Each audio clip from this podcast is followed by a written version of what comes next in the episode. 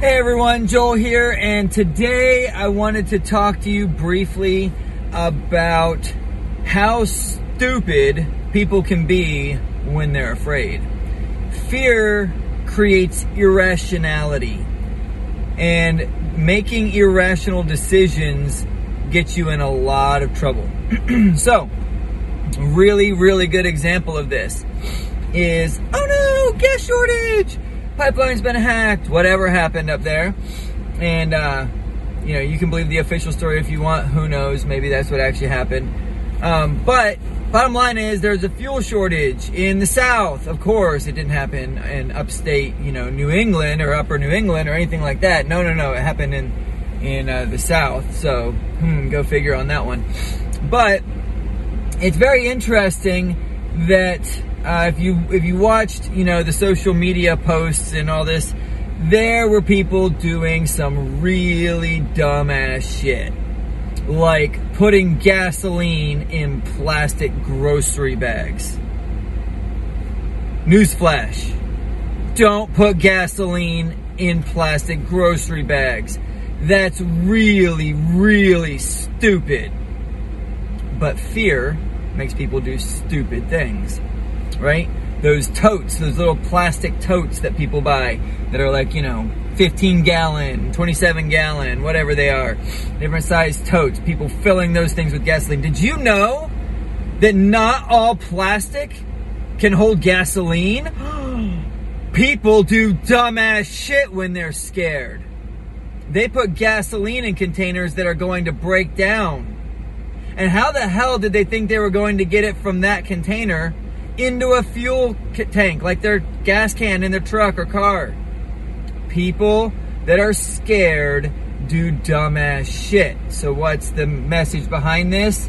Number one, think ahead. Don't be stupid, but have, I don't know, 60 extra gallons of gas. That's one five gallon gas can filled up each month for a year, and you rotate one can a month after you fill them up. So each month, you buy a five gallon gas can. When you fill up your car, fill that up. Have a little storage. Write with a Sharpie marker. Try not to spill gasoline all on the outside so that your Sharpie marker actually works. So you can spray stencil on if you want to get fancy.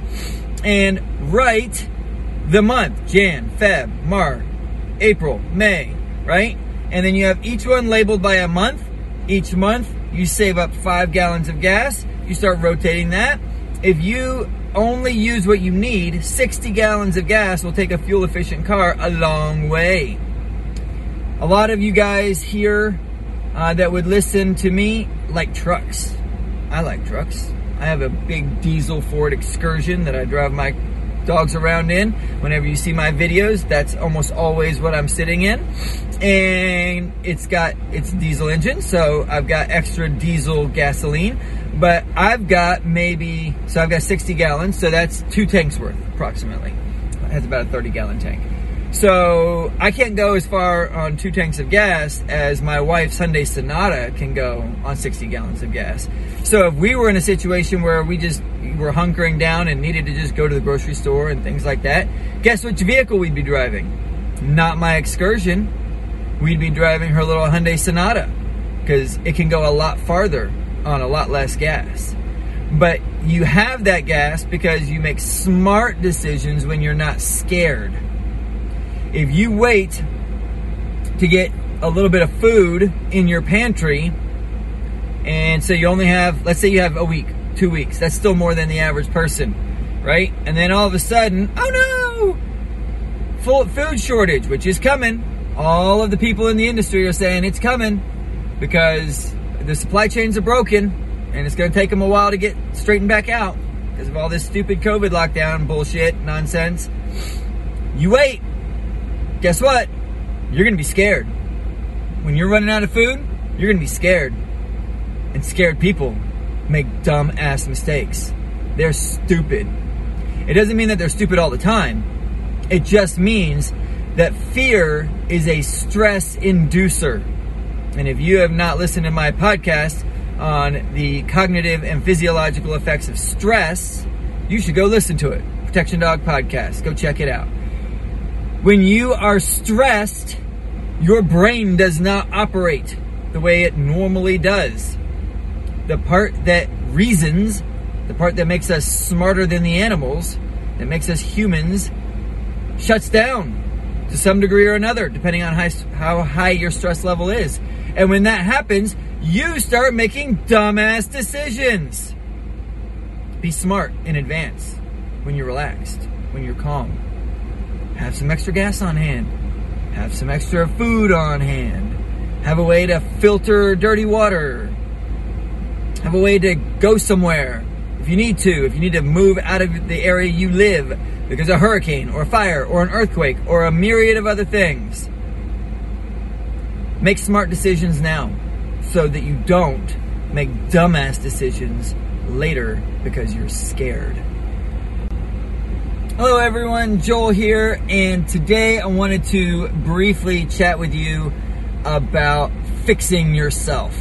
So, in the Army, uh, we have uh, various different sayings for this. You know, a lot of times your drill sergeant or whatever will tell you, you know, you're a soup sandwich, which basically means you're all fucked up, right? And uh, and what they're implying there is fix yourself. One of the things I used to tell my children a lot is discipline yourself so I don't have to. Right? I would tell my kids, if you discipline yourself, you can discipline yourself however you want. If you make me discipline you, you're not going to like it. Right? Discipline yourself so I don't have to. Make smart decisions. Don't do dumb things. We talked yesterday about fear and how fear makes people do dumbass shit. So don't be afraid. Fix yourself now. Take responsibility for your actions. You know what you should want to be responsible for in your life? Everything. You should want to be responsible for everything in your life. And guess what? You are. You are responsible for everything in your life. If you have a bad marriage, that's your responsibility. If your children are undisciplined, that's your responsibility. If you don't have enough food or make enough money at your job, that's your responsibility. And you should embrace that. You should love it. You should be like, I'm responsible. Right? When you were a kid and your parents ever walk into the room and go, Who's responsible for this? I know mine did. And as a kid, you're like, not me, not me. You ever hear a kid say that? You ever say that? Not me, I'm not responsible. Bullshit! You are responsible. And you should be going, me, I'm responsible right here. Fucked that up. Yep, sure did, but I'll fix it. Because if you're responsible, you can fix it. If you're not responsible, that means you're giving up control of your life. No, I'm not responsible for that. Somebody else is. They control what I do. They control my life. It's a convenient excuse. But that's all it is, is an excuse. You're responsible for your life. You're responsible for how much money you make. You're responsible for how disciplined your kids are, or you are. You're responsible for how fat you are, or how strong you are. You're responsible for everything that happens to you. Embrace it. And if you don't like how much money you make, how fat you are, how weak you are, how unprepared you are. Do something about it because you're responsible. You don't have to do it all at once. You can't do it all at once. Because guess what? You were responsible for all the decisions you made in the past, and now you're suffering the consequences for it. But that's okay because you can fix it. You can start making better decisions. You can start doing things now that will make your life way better in a year, in five years, in 10 years. Stop thinking about today. Stop thinking about tomorrow. Start thinking about next year, the next five years, the next 10 years. Why don't you take an hour, sit down, and write down what do I want my life to be like in 10 years? In 10 years. Do you still want to be a fat ass? Do you still want to be weak? Do you still want to be afraid? Do you still want to be stuck in that shitty job you have right now? I don't know. Maybe you have a great job. Maybe you're in really good shape. But if you're not, stop and think about it. What do you want your life to be like in 10 years? Write it down. Write some details. And then go, what do I need to do in the next five years? to make that 10 year plan work? And write that down. And then say, what do I need to do in the next year to make that five year plan work? And write that down. And then say, what do I need to do in the next three months to move toward that one year goal? And break your one year goal into four three month goals. If you want some help with this, I love the journal Best Self Journal. I think it's bestself.co, C-O. And um, not endorsing the company per se, because they're probably a bunch of libtards, uh, but they have a really good journal, and it really helps you map out goals in quarters. So you get four of these little journals. takes you for a year.